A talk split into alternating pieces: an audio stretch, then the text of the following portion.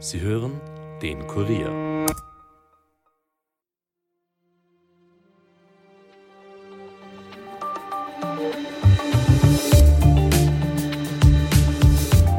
Ewige Jugend. Diesen Wunsch haben viele. Neue Präparate versprechen, dieses Ziel zu erreichen oder zumindest ihm näher zu kommen, indem sie die biologische Uhr anhalten oder sogar zurückdrehen.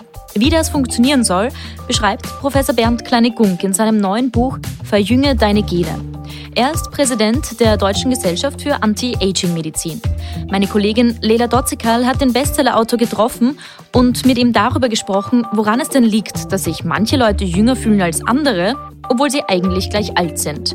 Wie das sogenannte biologische Alter überhaupt gemessen werden kann und ob es tatsächlich Anti-Aging-Therapien gibt, die nachgewiesenerweise helfen. Mein Name ist Caroline Bartosch. Ihr hört den Daily Podcast des Kurier und ich würde sagen, am besten wir starten gleich mit dem Interview. Was bedeutet es für Sie denn, so alt zu sein, wie man sich fühlt? das ist ein schöner Einstieg, finde ich, in, in Interview auch. Ja, also äh, tatsächlich, es gibt ja verschiedene Arten von Altern. Also das eine ist tatsächlich das chronologische Alter. Ja, da guckt man halt in seinen Personalausweis, weiß, wie, wie das ist. Dann gibt es das biologische Alter, da werden wir wahrscheinlich hinterher auch nochmal drauf einkommen. Da spielt nämlich die Epigenetik, also die Gene, eine ganz große Rolle inzwischen, um das zu bestimmen. Und dann gibt es sicherlich auch das gefühlte Alter, äh, wobei das natürlich so wissenschaftlich nicht so genau definiert ist. Äh, und das kann ja auch immer mal abweichen. Ne? Also sozusagen einem Morgen nach einer doch äh, etwas größeren Party ist es vielleicht dann doch höher, als wenn ich im Urlaub bin und, und relaxed bin. Aber ich glaube, da spreche ich jetzt auch nicht nur für mich, also viele Leute fühlen sich, glaube ich, inzwischen doch jünger, als es ihrem Personalausweis, also dem chronologischen Alter äh, entspricht. Also ähm, dieses 60 sind die 59 oder 60 sind die 49 das ist schon was, was jetzt nicht nur so eine Schlagzeile ist, die häufig jetzt wiederholt wird, sondern das ist, glaube ich, trifft schon das Lebensgefühl vieler Leute. Gerade so in meiner, in meiner Generation, also so diese Boomer-Generation, die waren ja so und so, da sind ja so und so viel Berufsjugendliche dabei.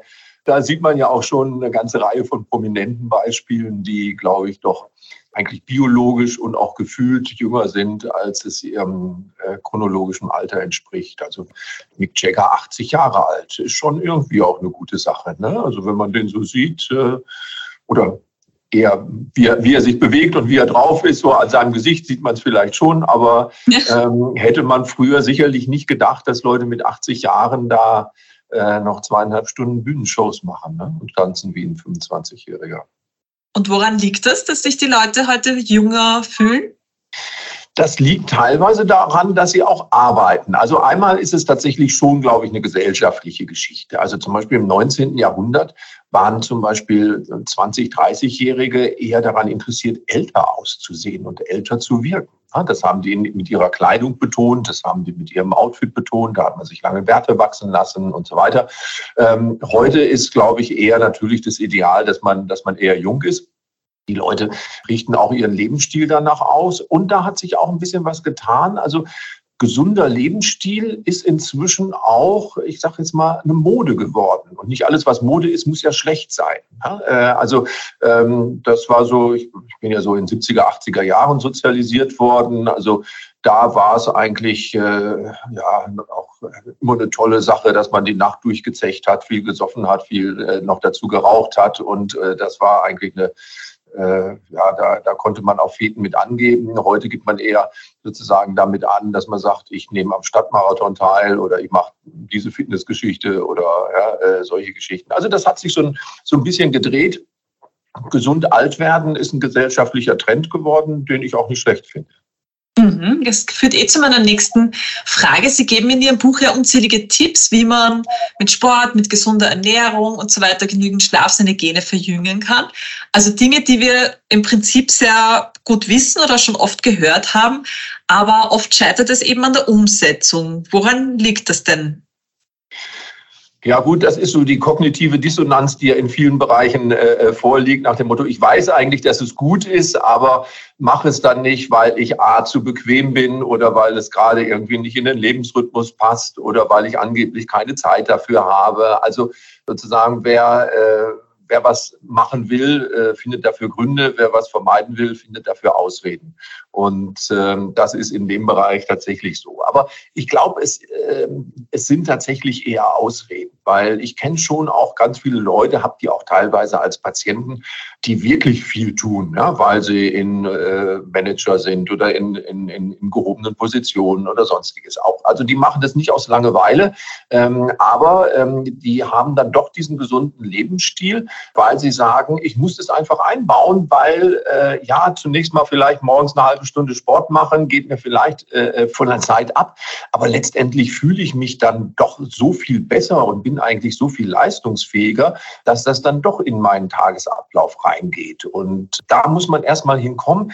Dazu muss man so ein bisschen den inneren Schweinehund erstmal überwinden. Also man sagt immer so, man braucht ungefähr sechs Wochen, bis eine gute Gewohnheit tatsächlich auch zu einer wirklichen Gewohnheit wird, ohne die man dann auch nicht mehr will. Also die muss man durchstehen und dann merkt man aber eigentlich recht schnell, äh, ja, Mensch, es geht eben nicht von deinem Tagesablauf ab, sondern es bereichert eigentlich dein Leben, wenn du, wenn du Sport machst. Äh, Gleiche gilt auch für gesunde Ernährung. Auch, auch da war, waren früher so Vorurteile, entweder es schmeckt oder das ist gesund. Das ist ja auch schon lange nicht mehr so. Ja, also äh, äh da, ich glaube, da hat sich, hat sich viel im Bewusstsein geändert und auch viel zum Positiven. Was sind denn die größten Sünden beim Altern?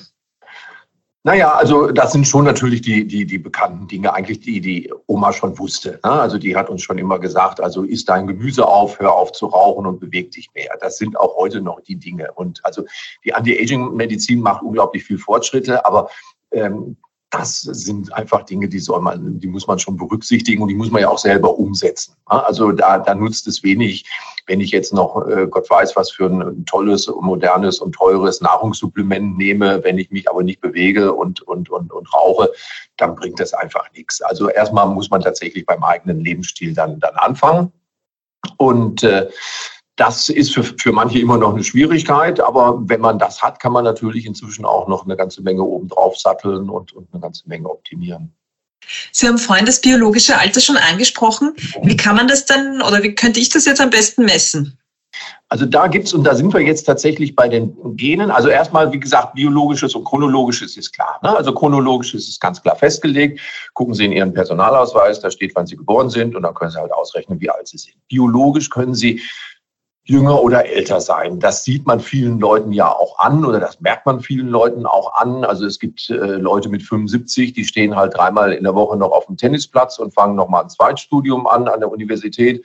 Und es gibt andere mit 75, die kommen ohne Rollator nicht mehr über die Straße und können sich an die, an den Namen ihrer Enkel nicht äh, erinnern auch. Also da sieht man schon sozusagen den, den großen Unterschied. Beide sind chronologisch gleich alt. In der Medizin leben wir natürlich aber davon, dass wir Dinge auch gerne messen.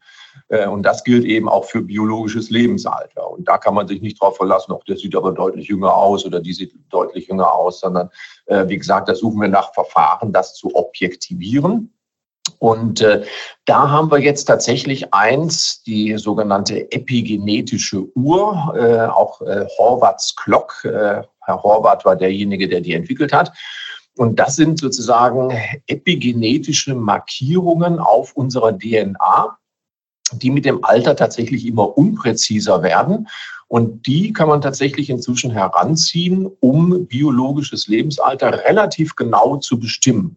Und das ist insgesamt natürlich für einen persönlich wichtig, weil dann kann ich tatsächlich sagen, okay, äh, also ich zum Beispiel bin jetzt 64, bin ich jetzt biologisch jünger, bin ich biologisch älter äh, und äh, habe dann natürlich auch, ähm, ich mache das auch bei meinen Patientinnen, die beide reagieren eigentlich positiv darauf. Ne? Also die sozusagen, die biologisch älter sind, die sagen, oh, da muss ich jetzt aber was tun. Ähm, die, die biologisch jünger sind, sagen, oh toll, alles, was ich bisher gemacht habe, hat sich sozusagen ganz prima ausgewirkt offensichtlich. Ähm, kann ich das noch weiter optimieren auch? Also das geht so, die Motivation geht in beide Richtungen.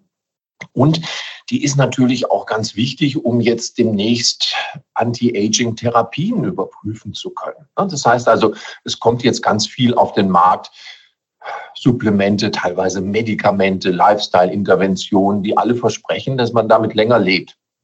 Das will man ja auch überprüfen. äh, der klinische Endpunkt, wie wir in der, in der Medizin sagen, ist ja, wann sterbe ich. Ne? Äh, wenn ich aber sozusagen mit 50 so eine Therapie anfange, dann äh, statistische Lebensalter ist über 80, dann müsste ich ja so eine Studie über mehr als 30 Jahre äh, machen. Da wird es auch dem eifrigsten Forscher irgendwann langweilig und es ist auch schwer zu finanzieren. Das heißt, da brauche ich eigentlich sehr gute Parameter, um anders zu beurteilen, hat die Therapie was gebracht.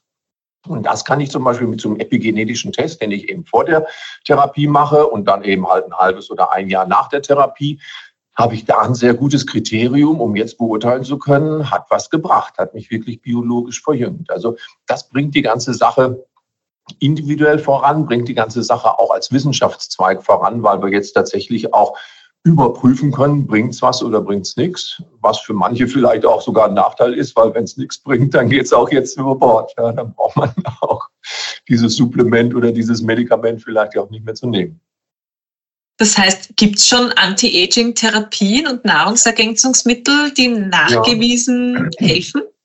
Ja, also es gibt zum Beispiel jetzt in, in Amerika eine, eine Studie, die heißt TRIM-Studie, die ist, ist gemacht worden, geht jetzt schon in die zweite, äh, ähm, äh, also wird jetzt schon mit einem größeren Patientenklientel äh, gemacht. Und da hat man zum Beispiel auch genau das gemacht. Das war so eine Kombination aus äh, Wachstumshormon, DHEA und Metformin mit dem Ziel zum Beispiel äh, das Immunsystem auch wieder zu stimulieren, weil es zum Beispiel auch die, die Thymusdrüse wieder regenerierte. Und da hat man genau das gemacht, also vorher diesen Epigenetiktest, dann nach sechs Monaten den Epigenetiktest und nach einem Jahr und hat tatsächlich gesehen, die Teilnehmer sind so zwei bis drei Jahre biologisch jünger geworden dadurch. Mhm. Okay. Äh, und das war eben eine konkrete Therapie oder Behandlung oder ein. Genau. Mhm. Ja. Okay. Also Trim, wenn Sie es nochmal nachgucken wollen, also T-R-I-I-M. Ja. Mhm, mache ich. Aber nichts, was jetzt sozusagen, was ich jetzt in der Apotheke bekommen kann. Ich meine, Spermidin war ja unlängst immer wieder noch. Ähm genau, ne? also es gibt so einiges, was jetzt äh, akut äh, diskutiert wird. Also Spermidin gehört zum Beispiel dazu. Das ist vor allen Dingen so ein Autophagie-Booster, also das macht so den Abbau von molekularem Müll in unseren Zellen. Das ist eine ganz schöne Sache, weil das auch ein wichtiger Alterungsfaktor. Es gibt ein Medikament, das Metformin. Äh, das ist ein altes Diabetesmittel, was im Moment eingesetzt wird, auch im Anti-Aging-Bereich. Auch da gibt es eine Studie, eine große TAME, äh, Targeting Aging with Metformin. Und äh, das heißt also, wir kommen jetzt auch sogar in den Bereich, Altern medikamentös zu behandeln. Und äh, das ist natürlich auch eine neue Dimension. Und wenn man das macht, dann braucht man natürlich auch schon harte Kriterien, um zu beurteilen, ähm, wirkt es oder wirkt es nicht. Mhm. Äh, in der Epigenetik geht es ja auch darum, dass die Lebensweise der Eltern sich über die Gene auf die Nachfahren auswirkt. Ähm, das reicht ja vom Einfluss auf Veranlagung auf Krebserkrankungen bis ja. hin Depressionen und so weiter. Ähm, können wir unsere Vorfahren denn, äh, also können wir denen die Schuld für unsere heutigen Probleme geben? Ja, es ist halt die alte Erkenntnis, man kann in der Auswahl seiner Eltern nicht vorsichtig genug sein. Äh, und ähm, also ich würde da jetzt niemanden im Nachhinein beschuldigen, weil sozusagen die wussten es ja auch damals teilweise nicht. Aber es ist schon, ja. Äh, es ist schon richtig. Ähm, viele fragen mich ja auch immer, wann, wann fängt man denn tatsächlich am besten mit einem Anti-Aging-Programm an und äh, ja, in welchem Lebensalter? Und da ist auch so eine Standardantwort von mir am besten schon im Mutterleib, äh, weil sozusagen äh, während der Schwangerschaft eigentlich intrauterin äh, schon viele Weichen gestellt werden. Wie wird es dann hinterher mal äh, mit der Gesundheit? Früher hat man gedacht, Ernährung während der Schwangerschaft hat auch nur Einfluss auf die Schwangerschaft selber und vielleicht noch auf den Geburtsverlauf. Und dann sind es andere Kriterien, die da entscheidend sind. Und heute weiß man, ähm, wie die Mutter sich während der Schwangerschaft ernährt, sogar auch Außeneinflüsse wie Stress und so weiter. Äh, all das äh, prägt das Kind, sogenannte fetale äh, Programmierung. Und das hat Konsequenzen, also bis weit ins Erwachsenenalter hinein und offensichtlich sogar transgenerationell, also noch bis in die nächste Generation. Also diese epigenetischen Markierungen werden auch noch vererbt. Also von daher auch wirklich ja, jetzt auch eine Verantwortung von, von Müttern in der Schwangerschaft über einen gesunden Lebensstil, über eine ausgewogene Ernährung, über eventuell auch Nahrungssupplemente dazu beizutragen, dass das Kind tatsächlich auch äh, ja, man äh, ein gesunder Erwachsener wird und nicht nur mhm. sozusagen ein, ein properes Baby. Und wenn jetzt jemand leicht zunimmt oder im Alter noch sehr jugendliche Haut hat, äh, sprechen wir auch oft von einer genetischen Veranlagung. Äh, wie stark ist das denn beeinflussbar? Also ich glaube, wir müssen vielleicht noch mal klar unterscheiden zwei verschiedene Formen von Genetik. Also das eine ist die klassische Genetik, das ist sozusagen der äh, Code, der in der DNA niedergelegt ist. Ja, also kennt jeder diese Doppelhelix mit den Basenpaaren und so weiter. Das ist eigentlich so der klassische genetische Code, wie er sich in jeder Körperzelle findet. Ähm, der ist natürlich eigentlich nicht direkt beeinflussbar. Also den kriegen wir wirklich mit und den können wir auch nicht mehr, nicht mehr verändern. Ähm, aber es gibt inzwischen eben einen sogenannten zweiten genetischen Code. Das ist diese sogenannte Epigenetik. Ähm, das heißt, da wird dann reguliert, welche von diesen Genen, die denn da auf der DNA sind, eigentlich abgelesen wird und was nicht abgelesen wird.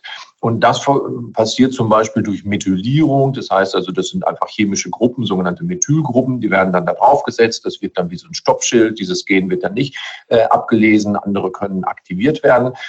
Also da hat sich, das ist eine Erkenntnis erst so der letzten 20 Jahre, tatsächlich eine zweite Art von Genetik, die sogenannte Epigenetik, entwickelt. Und die ist durchaus beeinflussbar. Also das ist nichts, wo wir sozusagen mit auf die Welt kommen und dann wird das wie so ein Bauplan abgearbeitet, sondern ähm, das lässt sich beeinflussen äh, durch Lebensstil, durch Ernährung und so weiter.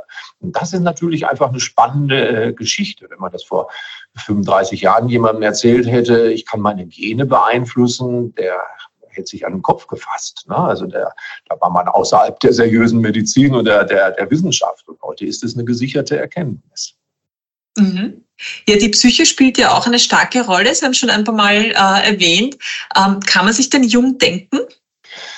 Ja, gibt's. Also ich habe ja, hab ja sogar auch noch ein anderes Buch geschrieben, das heißt äh, Jung bleiben ist Kopfsache, wo genau das eigentlich äh, das, das, das Hauptthema ist. Also ähm, tatsächlich ist sozusagen über die bekannten Dinge äh, Ernährung, Bewegung und so weiter ähm, tatsächlich unser, unser sozusagen geistiges Herangehen an den Alterungsprozess oder eben auch bestimmte kognitive äh, Verhaltensänderungen, die spielen sich, äh, die, die äh, sind ganz wichtig tatsächlich auch für, äh, für Anti-Aging-Therapien. Also Allein schon, wir kennen aus der Psychologie seit, seit, seit langem die sich selbst erfüllenden Prophezeiungen. Das heißt also, wenn ich natürlich daran gehe und Altern ist für mich einfach nur furchtbar und Verlust von Funktionen und ich bin nicht mehr schön und ich bin, kann das nicht mehr machen und so weiter, dann äh, kann so in diesem Stil von der sich selbst erfüllenden Prophezeiung sowas natürlich auch äh, sich äh, bewahrheiten. Ne? Umgekehrt, wenn ich ein positives Bild vom Altern habe und sage, Mensch, toll, jetzt eröffnen sich dir neue Möglichkeiten, machst Dinge, die ihr immer schon mal machen wolltest, äh, hast dafür mehr, mehr Zeit, ähm, bist ja trotzdem einfach äh, immer noch fit und, und sonstiges, dann äh, wirkt sich das natürlich auch, äh, auch äh, deutlich positiver aus. Und ähm, insofern, ja, also es kommt schon sehr darauf an, wie ich das, das Thema Altern auch, auch angehe. Und da gibt es ja inzwischen aber auch viele, wir haben am Anfang schon so ein paar Promis genannt, viele positive Rollenbeispiele, äh, wie, wie aktiv ich eigentlich so im Alter bleiben kann. Ne? Wobei mhm. dieses Stichwort aktiv bleiben, ähm, das ist tatsächlich ganz entscheidend. Ne? Also ähm, dieses, dieses ja auch so klassische Rollen, äh, Spiel, so dass ich sage, okay, dann habe ich die Jugend, dann habe ich das Erwachsenenalter. Mit 64, 65 gehe ich dann in Rente und dann mache ich nichts mehr. Ähm, das Warte ist für ich aufs Sterben. Genau, das, also das, also gibt nichts Schlimmer, Schlimmeres äh, als Alterungsfaktor, als sich dann da hinzusetzen und jetzt nichts mehr zu machen. Ja, äh, ja, und äh, also insofern, das heißt nicht, dass man in seinem Beruf immer weiterarbeiten muss, aber sich einfach nur auf die Parkbank setzen oder die Parkbank ist inzwischen für viele Deutsche der Liegestuhl auf Mallorca und da nichts mehr zu tun. Ähm, da muss man sagen, da können Sie zusehen, wie die Synapsen abgebaut wird äh, und, und, und äh, wie sie allmählich tatsächlich auch verdummen. Äh, und äh, also von daher ganz, ganz wichtig auch fürs Alter, entweder weiterarbeiten, das finden ja auch so die, die Rentenkassen dann schön, wenn ihnen der Beruf Spaß macht. Ja. Äh, die Diskussion wird auch viel zu einseitig geführt. Ja. Also das ist ja immer nur äh, Erhöhung des Rentenalters, ähm, wird dann immer gesagt, ja, um, jetzt müssen die Leute noch länger arbeiten, die haben sich doch ihren Ruhestand wirklich verdient und, und die Gewerkschaften beschwören dann den Dachdecker, der mit 67 entkräftet von der, äh, vom, vom Gerüst fällt und, und sonstiges. Ne? Also die meisten ähm, arbeiten in Berufen, wo sie körperlich eigentlich heute nicht mehr äh, sehr gefordert werden. Die können durchaus auch noch weiterarbeiten, sind auch noch fit. Die wollen eigentlich aussteigen, weil vielleicht ihnen der Beruf keinen Spaß mehr macht oder sonstiges. Ne? Aber merken dann auch eigentlich schon nach einem halben Jahr, gar nichts tun ist auch keine Lösung. Ne? Und äh, also entweder Modelle finden, in, in seinem Beruf weiterzuarbeiten. Viele Ärzte machen das zum Beispiel auch. Ne? Also die müssen dann nicht mehr die 60 Stunden äh, Schichten in der, im Krankenhaus kloppen mit Nachtdiensten und, und Wochenenddiensten oder sonstiges. Aber zum Beispiel in der Praxis kann ich doch weiterarbeiten, mache dann eben halt nur noch äh, etwas, etwas weniger und, und äh, das, das geht doch. Ja? Und, und die Leute werden ja auch gesucht und werden ja auch geschätzt. Ne? Äh, oder ich mache eben Dinge, die, wo ich sage, okay, höre ich mit meinem Beruf auf, aber fang noch mal was, was anderes an. Es gibt ganze Studiengänge inzwischen für die Generation 60 plus, wo man tatsächlich jetzt nicht nur einen Volkshochschulkurs macht, äh, sondern tatsächlich ein, ein, ganzes Universitätsstudium mit, mit Abschluss noch äh, machen kann auch. Ne? Also kann ich nur zu raten. Eine neue Sprache lernen, äh, neues Instrument lernen. All das sind Dinge, die uns im, im Kopf jung halten auch. Das mhm. können wir auch jedem sogar nachweisen. Ja. Ähm, in den vergangenen Jahren gab es ja auch viel Kritik für den Jugendwahn. Das war ja auch irgendwie so ein bisschen ein zwiegespaltenes Wort. Ähm, warum soll man denn nicht einfach in Ruhe altern? Also ja, äh, all das, was ich so gesagt habe, jünger bleiben, also kann natürlich auch übers Ziel hinausschießen. Auch da gibt es sozusagen ja auch einige prominente und manchmal abschreckende Beispiele, dass Leute äh, dann äh, ja vielleicht sozusagen einem Jugendideal nachhängen, was dann irgendwie dann so konträr wird zu ihrem Erscheinungsbild oder auch zu, zu ihrem Alter, dass es dann auch ein bisschen, ein bisschen lächerlich oder ein bisschen verkrampft dann wirkt auch. Also klar, es gibt Extreme in, in, in alle Seiten. Ähm, aber ähm, es geht ja auch, wenn wir sagen, äh, äh Anti-Aging, Longevity, geht es ja nicht im Wesentlichen darum, dass man immer nur faltenfrei rumläuft, sondern äh, Altern ist ja im Wesentlichen auch ein Risiko für, äh, für, für Erkrankungen. Äh, und äh, die meisten Erkrankungen, die wir in der westlichen Welt inzwischen haben, sind altersassoziierte Erkrankungen. Also egal, ob Sie jetzt kardiovaskuläre Erkrankungen nehmen oder Krebs, Osteoporose, Demenz, also all das ist stark korreliert mit dem Alter. Ähm, das heißt also, wenn wir Anti-Aging-Medizin machen, dann behandeln wir Alter im Prinzip nicht, weil wir sozusagen äh, ähm, ja, sichtbare Alterungsprozesse kaschieren wollen, sondern weil wir eigentlich eine Präventionsmedizin machen wollen gegen altersassoziierte Erkrankungen. Und dann muss man Altern selber eben auch behandeln. Das ist eigentlich mhm. der Sinn. Altern ist, äh, man kann darüber reden, ob Altern eine Krankheit ist. Aber letztendlich ist Alter wahrscheinlich noch mehr. Altern ist die Mutter aller Krankheiten, äh, weil das sozusagen die Grundlage ist wirklich für, für die Erkrankungen, äh, an denen wir hier in der industrialisierten Welt im 21. Jahrhundert dann auch sterben. Und wer da eine vernünftige Präventionsmedizin machen will, der muss Altern tatsächlich auch direkt behandeln. Okay. Apropos Sterben. Ja. Der Mensch träumt ja seit jeher davon, uh, unsterblich zu sein. Ähm, wird das ihre, aus Ihrer Sicht in Zukunft möglich sein oder wo liegt denn die Grenze bei diesen ganzen Maßnahmen? Okay, also unsterblich wird er nicht werden. Also äh, selbst wenn wir Altern abschaffen, äh, sterben sie dann irgendwann, weil sie äh, mit dem Flugzeug absterben, von einem Bus überfahren werden, äh, in Tsunami kommen, äh, ein verrückter Salafist sie in die Luft sprengt oder, so, oder sonstiges auch. Ja? Also ähm, es gibt eben auch Todesursachen, die, die, die außerhalb liegen. Ähm, was wir aber sicherlich sehen werden, ist sozusagen eine, eine deutliche Erhöhung äh, des durchschnittlichen und auch des maximalen Lebensalters. Also ähm, das durchschnittliche Lebensalter steigt ja schon seit 150 Jahren. Ne? Also Mitte des 19. Jahrhunderts wurden die Leute im Schnitt ähm, keine 40 Jahre alt. Ne? gab immer welche, die schon älter wurden, aber ähm, äh, die durchschnittliche Lebenserwartung lag bei knapp 40. Heute liegt sie bei 80. Das ist eine Verdoppelung der durchschnittlichen Lebenserwartung innerhalb von 150 Jahren. Ähm, das kann man aber jetzt nicht einfach so hochrechnen, dass wir dann sagen, okay, jetzt warten wir nochmal 150 Jahre und dann werden wir 160. Ne? Also weil es gibt für jede Spezies gibt es eine durchschnittliche Lebenserwartung, es gibt auch eine maximale Lebenserwartung. Also eine Ratte wird halt nicht älter als drei, vier Jahre und ihr, ihr Hund, selbst wenn sie den ganz toll pflegen, wird auch nicht äh, deutlich älter werden als 20 Jahre. Ne? Also das heißt, da ist einfach sozusagen die maximale Lebenserwartung begrenzt. Und die liegt beim Menschen wahrscheinlich so bei 120 Jahren. Ja, kann man so sagen, weil es gibt einzelne Menschen, Jean Calment ist immer noch so die, die Weltrekordhalterin für, für äh, Langlebigkeit mit 122 Jahren. Aber da scheint so Ende der Fahnenstange zu sein mit dem, was wir jetzt im Moment so erreichen können. Aber wenn wir jetzt sozusagen von der präventiven in die regenerative Medizin kommen, das heißt also jetzt nicht mehr, nicht nur unser unsere Zellen, unser Gewebe schützen vor, vor schädlichen Einflüssen, sondern zum Beispiel die Möglichkeit haben, Gewebe und Zellen nachzuproduzieren durch Stammzelltechnologie, durch, durch epigenetische Reprogrammierung und so weiter. Das sind alles Technologien, die sich jetzt entwickeln. Ähm, dann werden wir in eine Dimension kommen, wo wir tatsächlich auch die, die maximale Lebenserwartung deutlich steigern können was noch immer nicht heißt, dass wir dann unsterblich werden. Äh, aus den genannten Gründen können wir immer noch äh, sterben, aber dann sind auch eben Lebensalter von 250 Jahren möglich. Also das äh, macht die ganze Sache natürlich schon sehr, sehr spannend auch, ne? weil das hat ja dann auch über das rein gesundheitliche hinaus auch Konsequenzen. Ne? Also wie sieht eine, eine, Welt aus, in der Menschen tatsächlich 200 Jahre alt werden? Also äh, ja, haben die alle Platz, können die alle versorgt werden?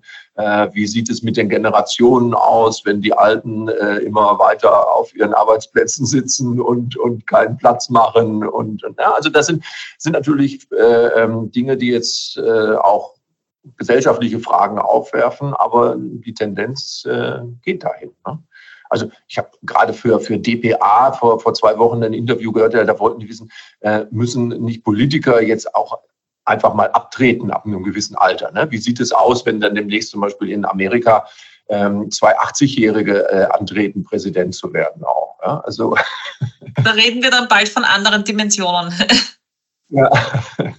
ja, auch also wenn ich jetzt global auch denke, wer, wer, wird denn oder wer hat denn das Privileg, dann so alt zu werden oder will man das überhaupt? Ja? Aber da, da sind wir dann wahrscheinlich schon fast bei der Theologie. da müssen Sie dann mal, mal so die ganz Jungen fragen auch. Ne? Also mhm. äh, was, was ja zum Beispiel ganz interessant ist, so in der, äh, in der, in der Politik, von der Kirche jetzt gar nicht zu reden, äh, da sind ja tatsächlich sozusagen die, die alten weißen Männer, manchmal auch, auch noch ältere weiße Frauen, äh, äh weiterhin dominierend und, und können das äh, machen.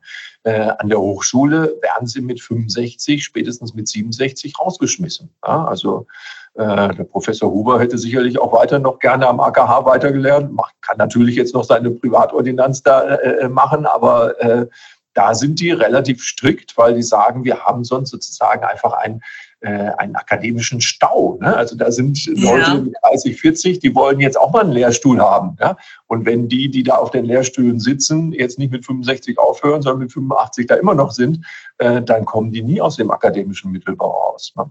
Also äh, auch sinnvoll, ja klar, ja auch ja. verständlich. Ja, mhm. da sind wir dann wieder bei den äh, Praxen, die man dann privat noch weiterführt und ein bisschen Genau, ja. also da kann man sich schon noch und man kann noch weiter Bücher schreiben und Vorträge halten auch. Also genau. so langweilig wird es denen dann nicht. Aber äh, wie gesagt, so die Universitäten sind da relativ strikt und sagen dann 65 und tschüss.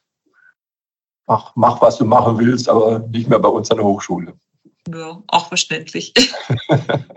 Gibt es aus Ihrer Sicht noch etwas, was man anbringen sollte?